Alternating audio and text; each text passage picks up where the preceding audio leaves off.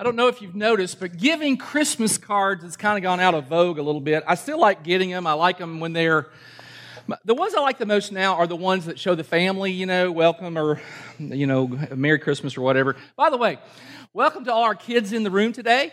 Uh, we don't have uh, children's ministry going on, so welcome to you. Make yourself at home. We're happy that you're here. You get to see what we do every Sunday, and uh, we're glad that you're here. So, welcome to you. Back to Christmas cards. I like the ones that show the families because you can kind of see how the kids are growing up. Um, as a dad, I like to see if the other dad has gotten fat, you know, stuff like that.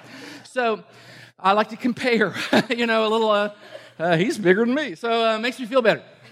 Now, the ones that are funny, I mean, I know you've seen some of these, but I, I, I have some for us that sort of capture, you know, you know as well as I do, when they're perfect, everybody's smiling, you know, just like they're supposed to. You know that that probably took 27 different shots, but there are some real behind the scenes photos. So I have a few of those. I, I like these, where it's not nearly as happy as they make it out to be, right? Or they're not looking. I, I kind of like. I kind of like that. Or they all have their eyes closed. Now, I think this next one has animals in it. All right, everybody close your eyes. Yeah, okay, all right, all right, all right. So this one has animals in it. Oh, now just think about you're, you're trying to have a Christmas picture, and then this happens. Uh, that's awesome.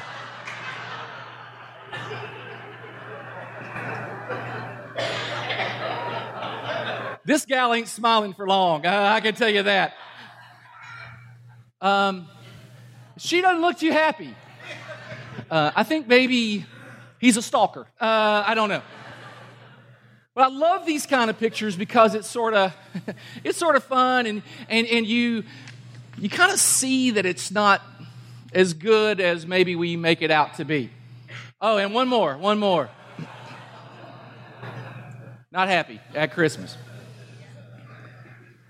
Now, this is a Christmas picture, kind of. This is the Norman family. This little guy right here is named Nathan. Now, the reason I want to show you this one is they're a normal family. They live in Virginia. But little Nathan was diagnosed with brain cancer when he was three years old.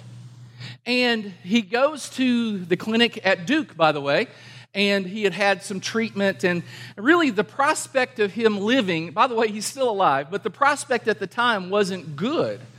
You know, the, the doctor said he doesn't have long to live. Now, they, they went to the clinic in August and on the way home, he says to his dad, now you can imagine this if you were a dad, especially or a mom, he says, Daddy, could we put up the Christmas tree? It's August. I like the lights, they make me feel happy. Now, what do you think that family did when they got home from the clinic at Duke?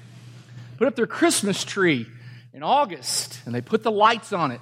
And there's something about light and hope and so that's what we're going to talk about today this, this connection between light and hope. On many of the ancient uh, art that deals with the Nativity, no, notice that there's this light that shines on Jesus. And, and, and the Bible uses this light metaphor over and over and over again. Now, you have to understand something. I don't know if you keep up with current politics or American politics or national politics or world politics or anything like that. But if you do at all, you know that we are in a very chaotic world. We've got we've got a guy in North Korea that is a little insane. He's a little and he's insane. Uh, you, you you've got uh, division. It, it's tumultuous. It's chaotic. Our world is dark. But, but sometimes we get this impression that Jesus came into a happy little place. He, he you know, was born into a fairyland or some, something like that. Think about this Jesus is a Jewish child. The Jews, their land, Israel, when he was born, is occupied by another country. They had very, very little freedom as a Jew in Israel at the time. it's not as if Jesus was born into a pristine, perfect environment. He was born into a, a dark world. And Christmas is a story of light coming into a dark world. And so sometimes you read the news and you're like, oh my word, this seems hopeless. Well, the good news is it's not hopeless. Now, today, if you would indulge me, I, I, because we have kids in the room, I thought I would have somebody who's about their age uh, tell the Christmas story for it. So, Elise, if you'd come, I'm going to get a mic. It's this one, and you're going to, it is on. All right, talking to it. Okay, check it. Yeah, there you go. All right, all right, okay. In those days, Wait a minute, wait a minute, wait a minute. So, the reason, it just, the Christmas story is better coming from a kid. All right. So, what are we reading? Luke 2 1 through 20. All right, Luke 2, 1 through 20. Okay. In those days, a decree went out from Caesar Augustus that all the world should be registered. This was the first registration when Quirinius was governor of Syria, and all went to be registered, each to his own town. And Joseph also went up from Galilee, from the town of Nazareth, to Judea, to the city of David, which is called Bethlehem, because he was of the house and lineage of David, to be registered with Mary, his betrothed, who was with child. And while they were there, the time came for her to give birth. And she gave birth to her firstborn son, and wrapped him in swaddling cloths, and laid him in a manger, because there was no place for them in the inn. And in the same region there were shepherds out in the field, keeping watch over their flock by night. And an angel of the Lord appeared to them, and the glory of the Lord shone around them, and they were filled with great fear. And the angel said to them, Fear not, for behold, I bring you good news of great joy that will be for all the people. For unto you is born this day in the city of David a Savior, who is Christ the Lord. And this will be a sign for you. You will find a baby wrapped in swaddling cloths and lying in a manger. And suddenly there was with the angel a multitude of the heavenly host, praising God and saying, Glory to God in the highest, and on earth peace among those with whom he is pleased. When the angels went away from them into heaven, the shepherds said to one another, Let us go over to Bethlehem and see this thing that has happened, which the Lord has made known to us. And they went with haste and found Mary and Joseph and the baby lying in a manger. And when they saw it, they made known the saying that had been told them concerning this child. And all who heard it wondered at what the shepherds told them. But Mary treasured up all these things, pondering them in her heart. And the shepherds returned, glorifying and praising God for all they had heard and seen as it had been told them. Thank you. All right, good.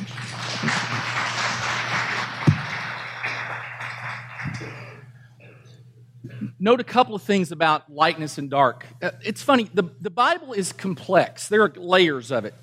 And in Scripture, this metaphor of light and dark is used quite often. By the way, if you ever read the story of Judas when he betrays Jesus, it says that Ju- Judas betrayed Christ and he went outside, and it says, and it was dark. Now, if you're not careful, you read that and you think, well, he, it was night. But, but it meant more than that in that particular instance. And so, in the Christmas story, we have light coming into darkness in several different ways. Now, you may not know this, but there are basically four biographies of Jesus in the New Testament Matthew, Mark, Luke, and John. The first four books of the New Testament are biographies. The only two that mention Jesus' birth are Matthew and Luke. We just heard Luke. But in Matthew, there's also the story of the wise men, the magi, who come from the east and they, they, uh, they find Jesus. And what was it that led them to Jesus in a dark sky? It was a star, right? There was light in the midst of darkness. And Mary and Joseph, in this particular accounting, was uh, they, they, came to an inn and there was no room, and so they stayed in a, in a, a stable. And I don't know about it doesn't really say it was dark, but usually when I'm looking for a room, it's dark, and so I kind of figure that Mary and Joseph were looking for shelter at night. Again, it was light coming into darkness. And then we heard the story here of, of the angels, and the angels appeared uh, to the shepherds. And when was it? Was it night? And it says that while they were keeping watch over their flocks at night, and the glory of God shone around them. And This, this imagery of light coming into darkness we see over and over again. And it's not as if it's the first time that we ever see it. Isaiah, which was written hundreds of years before Jesus, talks about light coming into darkness. The people who walk in darkness will see a great light. For those who live in the land of deep darkness, a light will shine.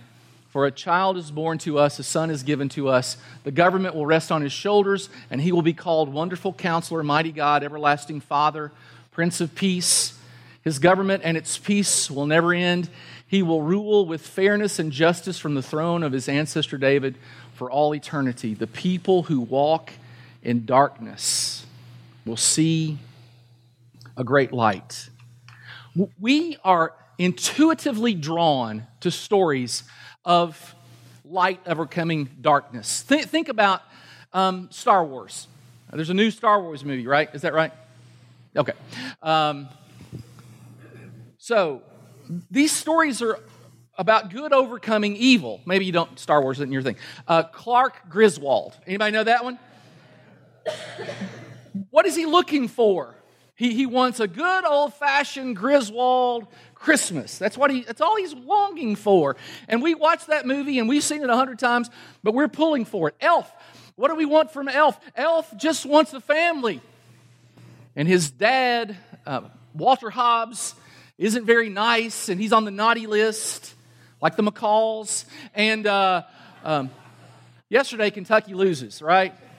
Which doesn't happen very often. I'm from Kentucky, I'm a Kentucky fan, and my friends, the McCalls, text me the score. Now, like, like, so they're on the naughty list. Anyway, anyway, anyway. Elf, he, he, he just wants his dad. I mean, we are drawn intuitively for, for the underdog to win. We want light to defeat darkness. Rocky one, two, three, four, five, six. Apollo Creed. Uh, uh, there were seven of those. You want to know why there were seven? Because we want the underdog to win. And the greatest Christmas movie of all time, Die Hard, is a movie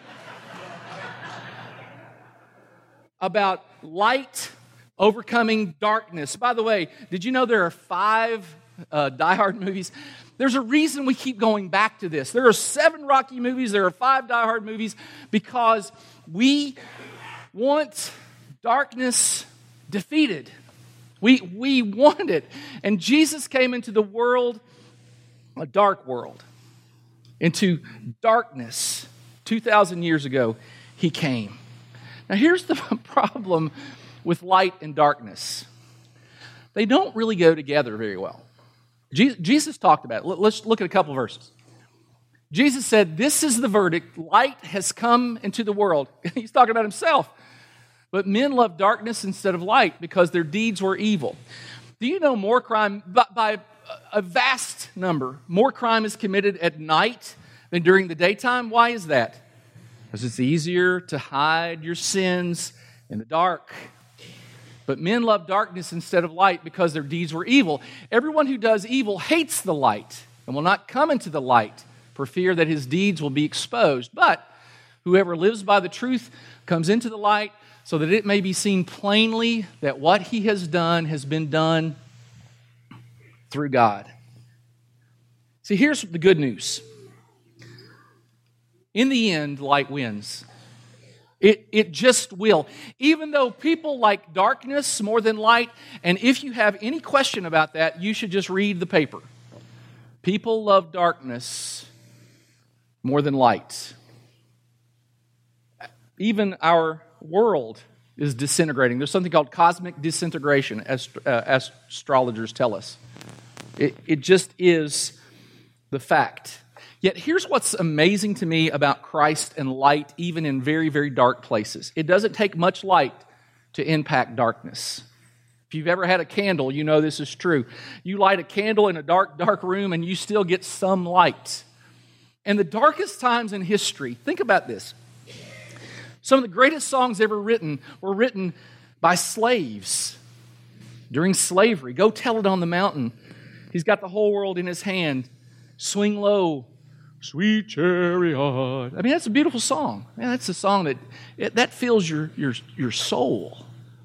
And during World War II, did you know this?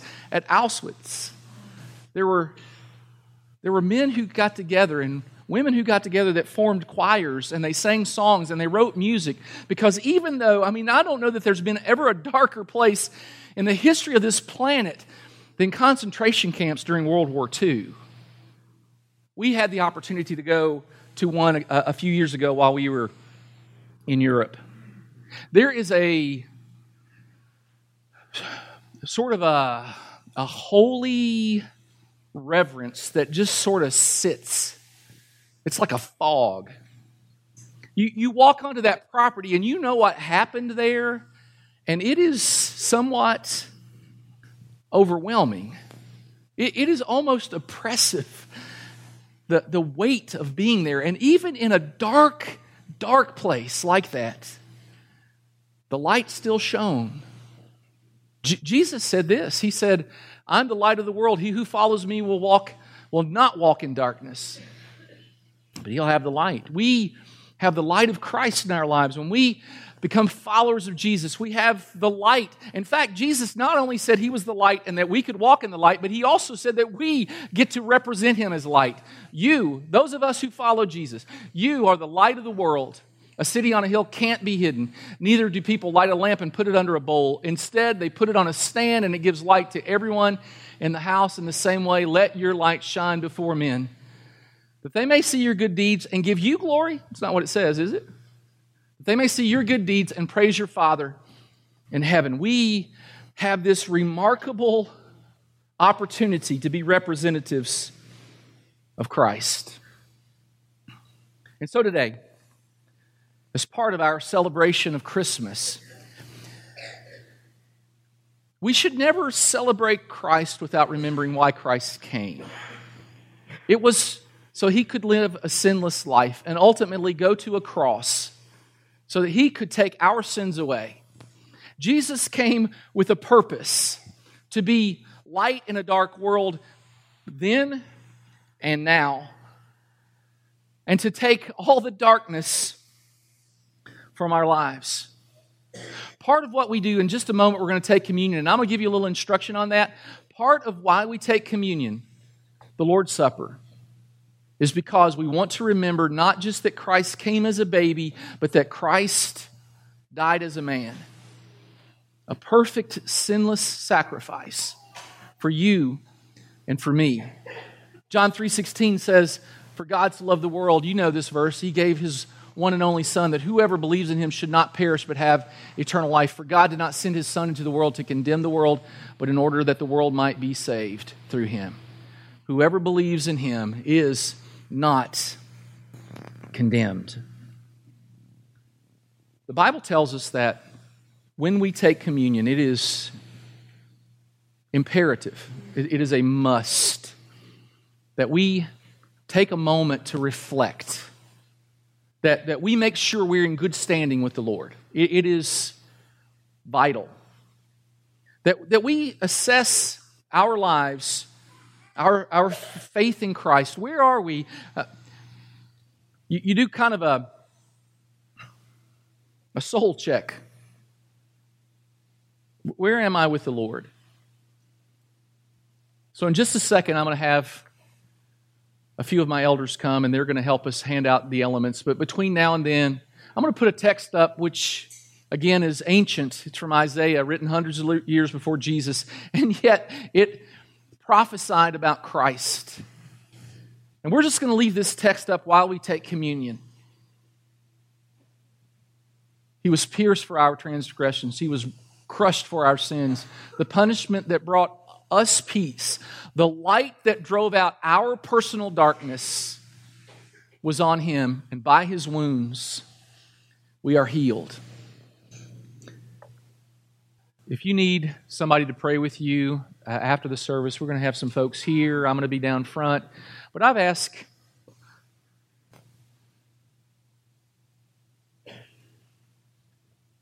This is Pastor Sabot.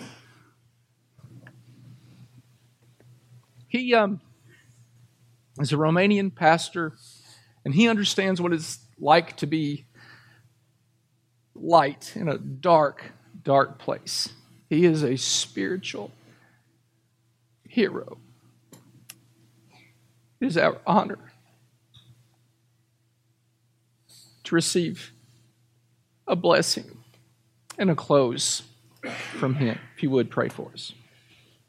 Tată Ceresc, în zilele acestea îți mulțumim pentru biruința luminii asupra întunericului, pentru biruința vieții asupra morții și pentru biruința dragostei asupra urii. De aceea, mulțumim pentru Isus Hristos, Fiul Tău, prin care ai făcut toate lucrurile acestea, prin care ne-ai dat nouă biruință și viață, ajutor și îndrăzneală să privim spre Tine și spre împărăția Ta. Ne rugăm, Doamne, să ne binecuvintezi în zilele acestea cu putere să facem voia Ta, să umblăm pe calea Ta, să ascultăm de Tine. Mă rog, Doamne, pentru biserica aceasta, mă rog, Doamne, pentru păstorii bisericii, mă rog, Doamne, pentru copii și pentru oamenii mari, mă rog, Doamne, să fii cu noi și să ne ajut să ne întâlnim cu Tine în împărăția Ta. In Jesus' name, Amen.